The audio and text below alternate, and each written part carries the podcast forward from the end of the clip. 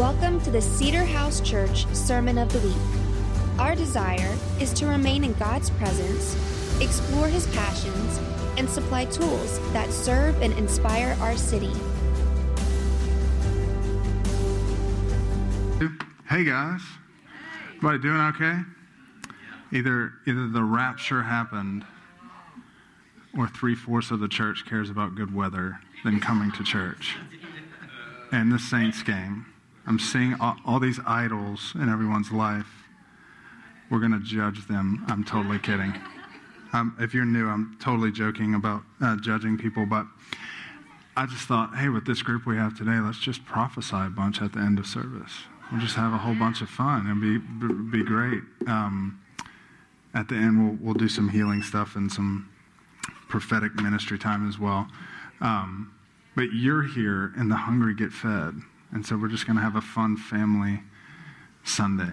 Um, can't overemphasize it enough. QCommons is an awesome thing. Uh, me and the deans actually went last year to the main conference in Nashville, and it is awesome. Um, one of the main things that I pull from it is that um, Christians having very thoughtful conversations about the dynamics that are facing Christians in the world today. And uh, they, they dialogue on a lot of those things, so really excited about that. Um, that's my little child there in the front crying. She's so amazing. Stacy should be back in any second.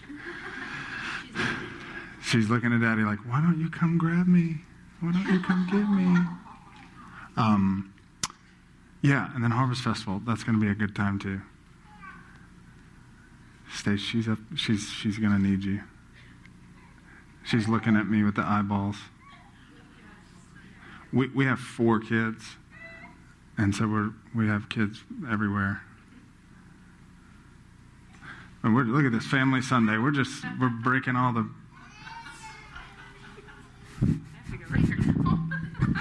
I promise we care about what we're doing and try to make this uh, fluid as possible. Awesome. Um, yeah, so thanks for being here. My name's Landon Snow, if I don't know everyone in the room. And I'm, I'm, I'm totally kidding. I'm so glad that you guys are here. We're going to have a fun night. Um, but uh, yeah, we'll just jump right in so we can do ministry stuff then. I do have something on my heart that I want to share. We, we have a school of ministry um, that we do on Monday nights here, Cedar House School of Ministry. And uh, there's 12 of us going through it this year, and it's really awesome. We just really go deep into the things of God, more about the nature of God and His goodness, and exploring what that looks like with each other and, and to God. And we, we go really deep. It's three and a half hours on a Monday night. And we typically worship for about 30 minutes and then just do a lot of dialogue and teaching.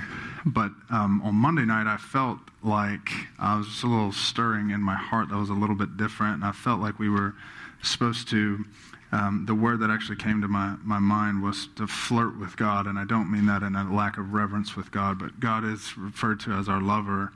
Uh, he is our, we're, we're engaged to him. And so one of the things I felt was that we should just shower affirmation on him and let him know things that we think about him. And so we just all sat in the room and kind of popcorned it around in the sense of one person would say, God, thank you for your kindness. And one person would say, thank you for your gentleness, or your faithfulness, and thank you for the Bible, and thank you for Jesus. And all those kind of things. And it was just a really beautiful time, and the presence of God was definitely very thick, and I could feel like God was blushing. And um, Kathy Rath said, she said, Lord, thank you for long suffering. And it hit me so hard when she said that word. It was like it came out of her and it just hit me so incredibly hard. I, I was I could already feel God's presence and it, it just it was I don't know how else to ex- describe it. It was like the word came out of her and just bam, it just hit me so hard, and I could feel like God was very much prompting me about the subject of long suffering. And I've been in I'm in constant dialogue with God, constant thought with God. And I felt like it was the word that I'd been looking for for just some of my process that I've been in with God. and I've read the Bible through and through many times, probably read the New Testament 50 times. And so I've obviously seen that word in there, and something about it was just very different. And so I began to just do some research on it, and it's actually a fruit of the Spirit. So, in the middle of these nine fruits, there's this really unique word that pops out in the middle of it that's called long suffering.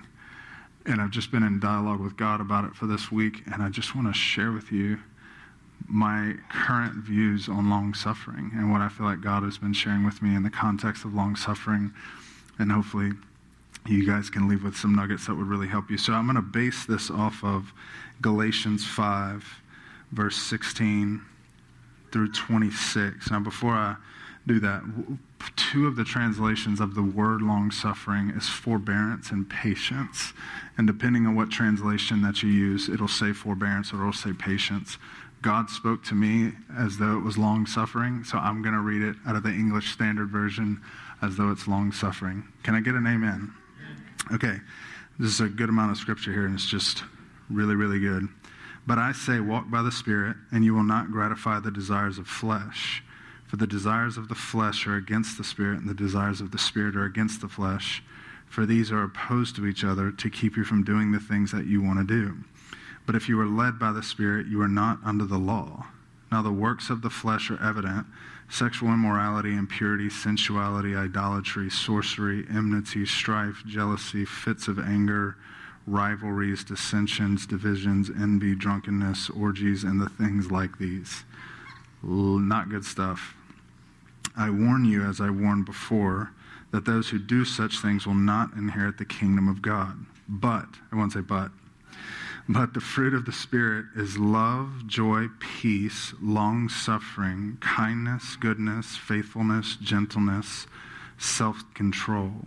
Against such things there is no law. And those who belong to Christ Jesus have crucified the flesh with its passions and its desires. If we live by the Spirit, let us also walk by the Spirit. Let us not become conceited, provoking one another, envying one another along. So, the way that this word breaks down is actually has two derived meanings. One is to bear up under, um, bear up under weight, to bear up under a promise, to bear up under um, something that God has told you about. And the other context of it is very similar to the original language when God said that he's slow to anger. Slow to anger with people. It's loving people, bearing other people's burdens through kindness. This is the two parallels that we're going to break down. Amen? Okay, I'm going to pray. God, we love you. We thank you for your presence. Um, Jesus, we are so thankful for the Bible. We would be so lost without your word. We just thank you for giving us this gift of your scripture. God, I just pray that there be a shift in our hearts today, shift in our hearts today about this understanding of long suffering. And I pray this in Jesus' name. I've titled this message, The Beauty of Long Suffering. Okay. How many of you enjoy guidelines and protocol? Okay, how many of you don't like that stuff and you feel like it really constricts you and you're more of like free spirited, don't tell me what to do?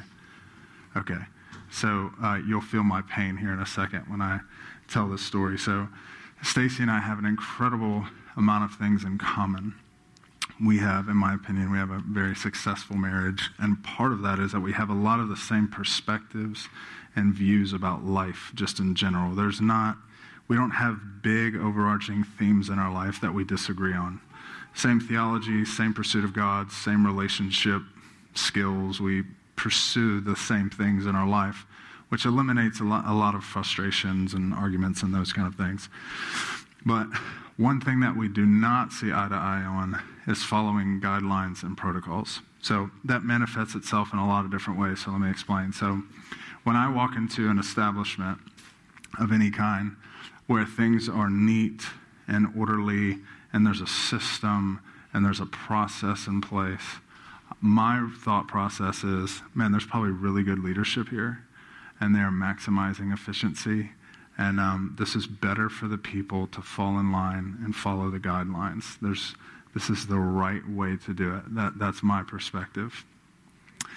Um, my wife's perspective is a little bit different than that. Um, if you try to put a rule on her that doesn't make sense to her, it kind of turns into like a UFC cage fight. Now, none of y'all will probably ever see that, but behind closed doors, it is literally like a UFC cage fight. In my house, if I try to put a protocol in place that she doesn't like, I'm, I'm kind of kidding, but, but I'm not. She just does not like to be told what to do if it doesn't make sense. Basically, if it's not in the Ten Commandments, she's just like, just leave me alone, me and God will figure it out. She, she didn't even grow up a Christian. Somehow, we, we got, I grew up a very strong Christian. We, we got together. Somehow, that she had this conviction of we're going to tithe and we're going to go to church. I don't know how God got those in, but those are basically the two protocols that she has and the Ten Commandments. So, and, and like I said, that manifests in a lot of different ways. So, Stacy and I started dating. Um, we were 20 years old, and we were so in love. It was like the Notebook or Titanic type love. It was just I couldn't spend a moment away from her. I was just infatuated with her. I Didn't want to spend another day without her in my life. And, and about three months in, I realized that um, that was only one sided. Uh, that was all in my head. Uh, she had a different set of ideas in her head, so needless to say, we broke up. So we broke up for over two years. And then about two years later, she came to her senses and crawling back and wanted to be with me, as I knew would happen the entire time. Uh, it was a treacherous two years, more, more stories to come. But um, so she's from Seattle, and I'm from Baton Rouge. And so she grew up, we're loving nature.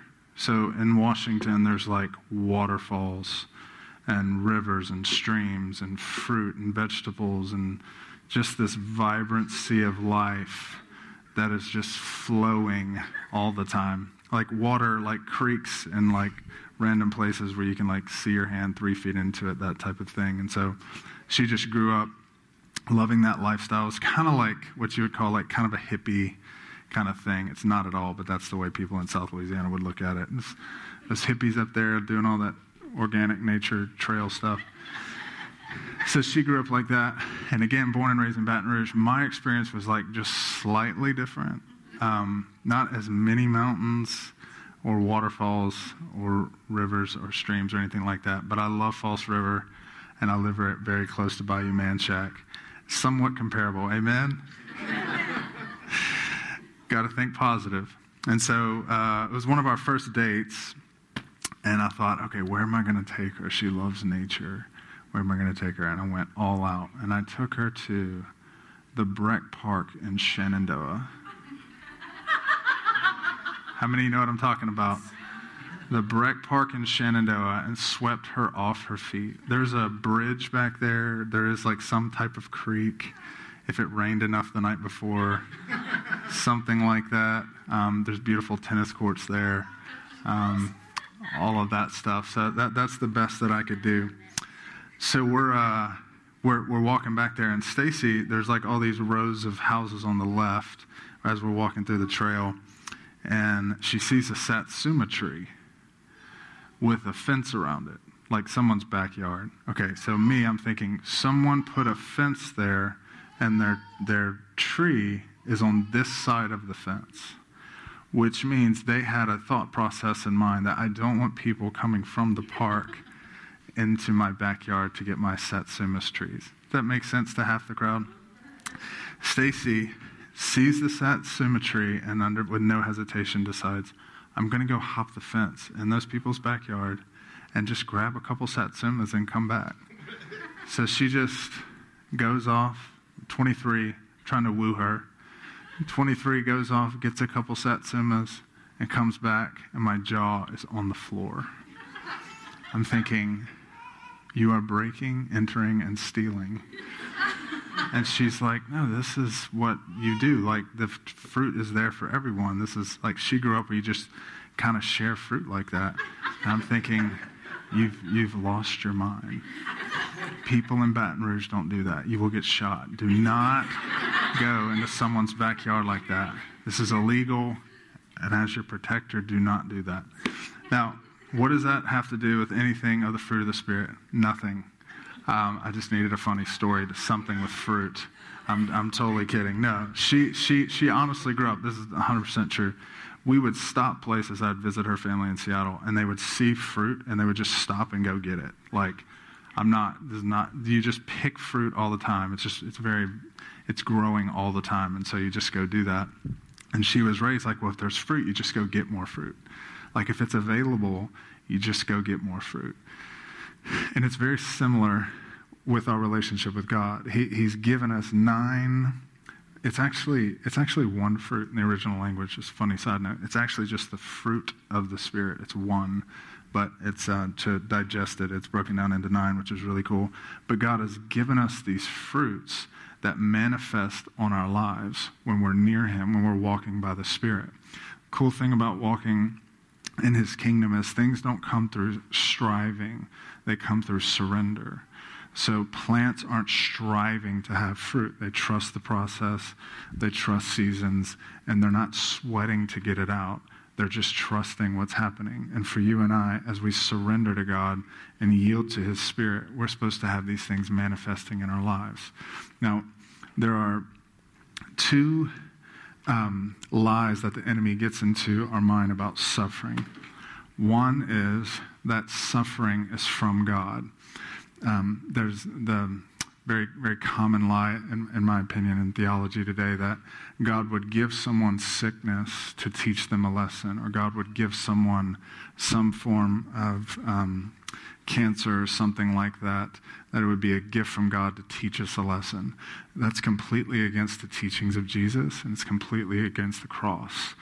Um, God doesn't give something to torment us and then give us the power to heal it. That's a kingdom divided. So obviously, that's not true.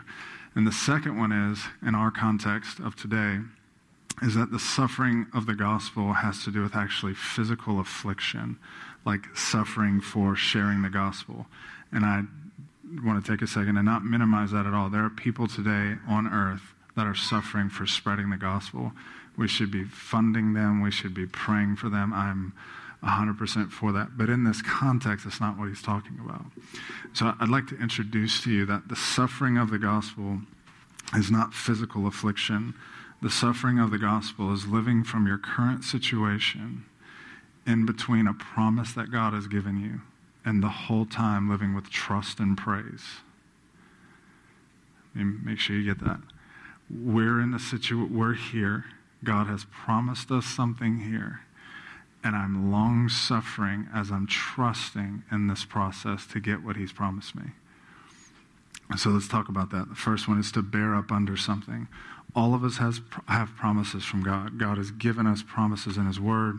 You've gotten prophetic words before. You have promises over your life. And they all haven't come true yet. And what long suffering is, is I'm going to trust God with praise on my mouth and I'm going to walk in to see that fulfilled. And I'm not going to blame him, and I'm not going to change the subject. Because in my lifetime, I will see God's hand move in ways that he said he could move. Are you with me on not changing the subject? It takes no talent at all to get a promise from God. It takes no faith at all to get a, a promise from God and give up after six months. It's really easy to do. But long suffering is I am bearing up under this promise. I'm bearing up under the weight, and I'm going to walk this out, and I'm going to see it fulfilled in my life. See, here's the thing we, we like things really fast. I, I love this, my phone so much. Like, I absolutely love technology. I love where we're at right now in society and the increase of technology. I think it can do so much good for the world. But everything's fast really fast. Like we, we order something, it's there the next day. We want something and just Google what it means. It's, we have more information, and the average American has more information in their phone than the president did 25 years ago. That's statistically true. Just think about that. And that's happened in 25 years. But where simple, just logically, what we get is we get real fast. We want things fast. And that's just not how the kingdom works. I give you an example. Mary, mother of Jesus, she gets a promise. Angel shows up, gets a promise. Really exciting time, I'm sure. I mean, what a moment, right? she has to wait 30 years bearing up under the burden of being a mother of an illegitimate child and wondering, when is this going to start? like, man, this promise was great. This has been, uh, I'm sure there was a, a lot of up and downs in her seasons to finally get to where Jesus turned water to wine and started his ministry. She bared up under something. The Bible says when those things happened that Mary pondered them. She pondered them in her heart and she bared up under it and she stayed the path. She stayed consistent to the promise. Or Abraham, a very well known story if you're a believer. Abraham was uh, promised that he'd be the father of nations. Most theologians believe he's about 75 years old, and around 100 is when he had his child. So 25 to 30 years waiting on a promise. And it said um, Abraham was unwavering in his faith. Like if God said it, it's going to happen. Do you know, can you know what I'm talking about? The weight of a promise that you haven't seen fulfilled yet?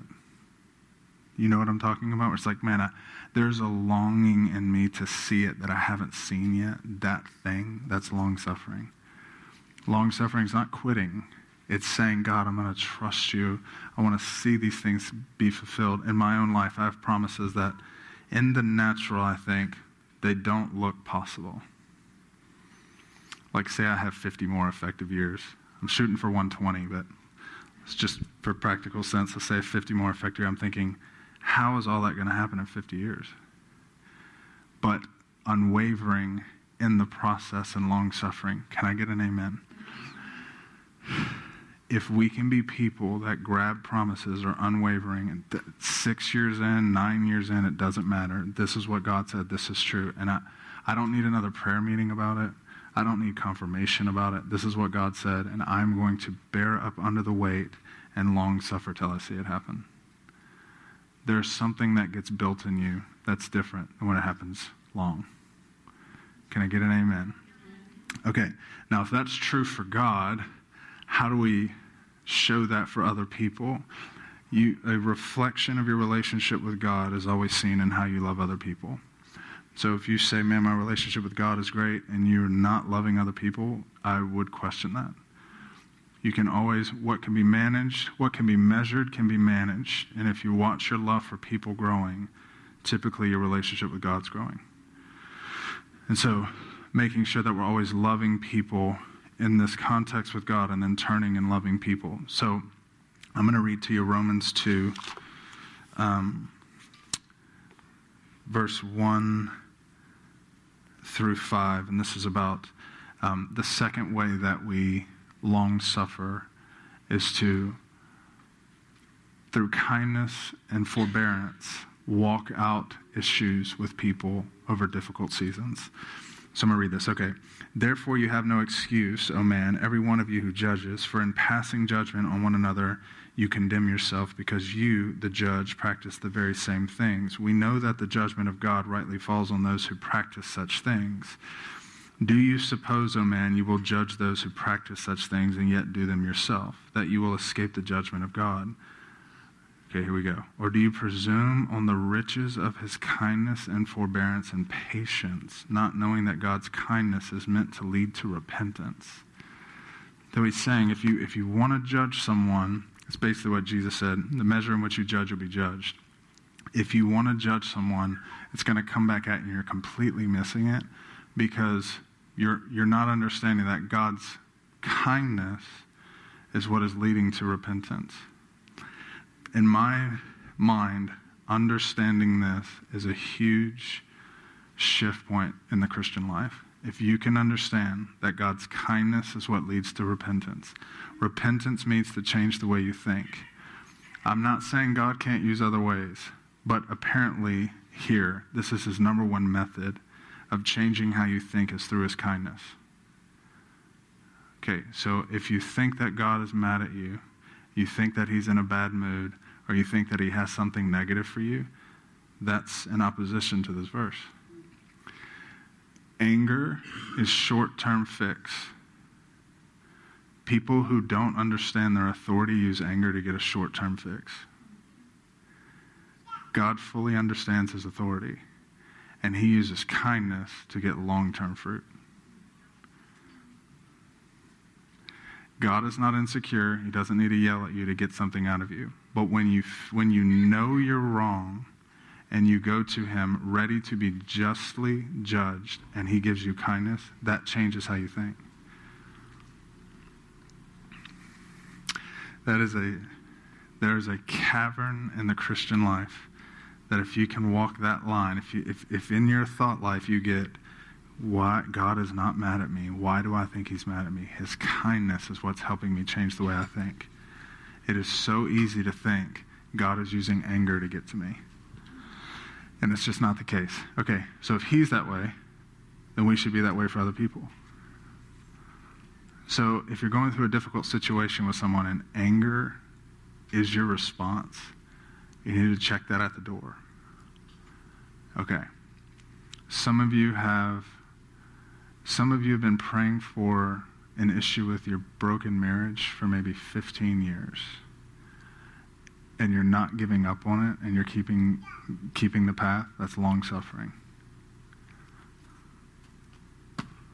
Some of you may have a wayward child who's been 20 years away from God and you're to you won't close the door on them. They're always welcome back to Thanksgiving or Christmas. That's long suffering.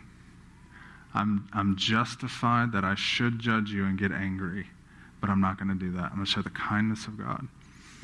I have situations in my life that I, I can't fix, and I know that only time and long suffering will fix them with relationships that I have. And here it is I'm not giving up, and I'm not going to fix it. I'm just going to trust God and be available and long suffer till the situation comes through. Are you with me? That's just really good word for me. A, a, good way to look at this is to bear each other's burdens, is the way Paul put it. I, I am going to walk through a bad situation with someone and just help you bear your burdens. And it's going to really be painful for me and you, but I, I'm going to long suffer with you. And what gets built in you through that time is tremendous. You guys with me? Here's the thing I need people that will long suffer for me. And you, and you need that too. Uh, we hide things from each other when things are really going wrong in our internal world because we're scared people won't long suffer. We don't say that, but it's true. I'm nervous if my true colors come out, people won't want to long suffer with me. That's, it's a cheap form of relationship. And so I'm looking for people to long suffer, and I'm asking people to long suffer with me. Are you with me? All right. The reason why I say this is the beauty of long suffering is this is a fruit of the Spirit.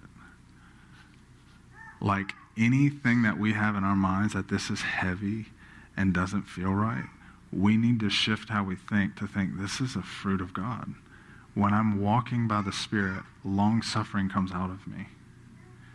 The ability to be patient and forbear with people naturally comes out of me. All right, I'm going to close with this. God has done a lot for us. And so I don't want us to be like, well, I'm long suffering and I deserve something or eh, wear it as a badge of honor. The very least we could do is we can wait 15 years for a promise. He's done a lot. Are you with me? I'm not saying like we're really righteous people because we want to long suffer and he, he's, he's worth a lot. And if, if it takes 40 years for a promise, it just takes 40 years for a promise. I can be patient and wait for that. I'm the goodness of God guy, and I just taught on long suffering. and it felt good. It felt good to do that. Now, this, this is my final closing comments. Anyone can burn for a season. But if you want to burn for Jesus for 50 years or a lifetime, you have to fall in love with long suffering. My relationship with God is not a mountaintop experience, but it's really deep. I, I trust him when no one's looking to the best of my ability. You can trust him to the best of your ability. And if we can't get this fruit, it'll always be the youth camp that gets us excited and then we go wayward. But if we can learn this fruit, it's daily and consistently over long periods of time burning with God. Anyone can burn for a season, but it, it takes long suffering to burn for a lifetime. Can I get an amen? Do you want to burn for a lifetime? So I, I, would like to see the city of Baton Rouge completely transformed. And all of those statistical things that we're at the bottom of will be at the top of. And basically giving my life for that. And I know a lot of you are as well. And to see that transition, it's going to take a long time.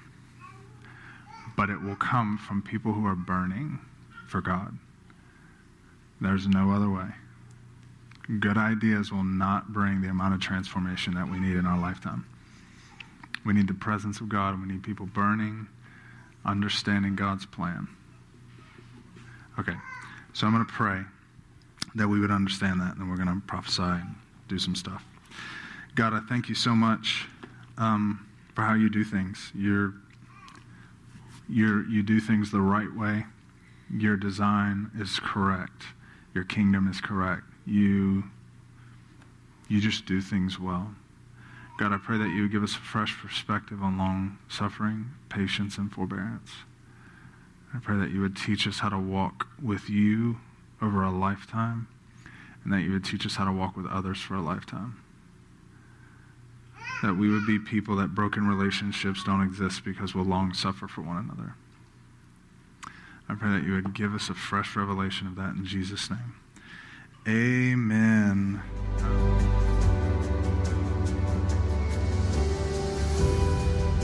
Thanks for listening to the Sermon of the Week. For more information about this podcast and other resources, visit cedarhousechurch.com.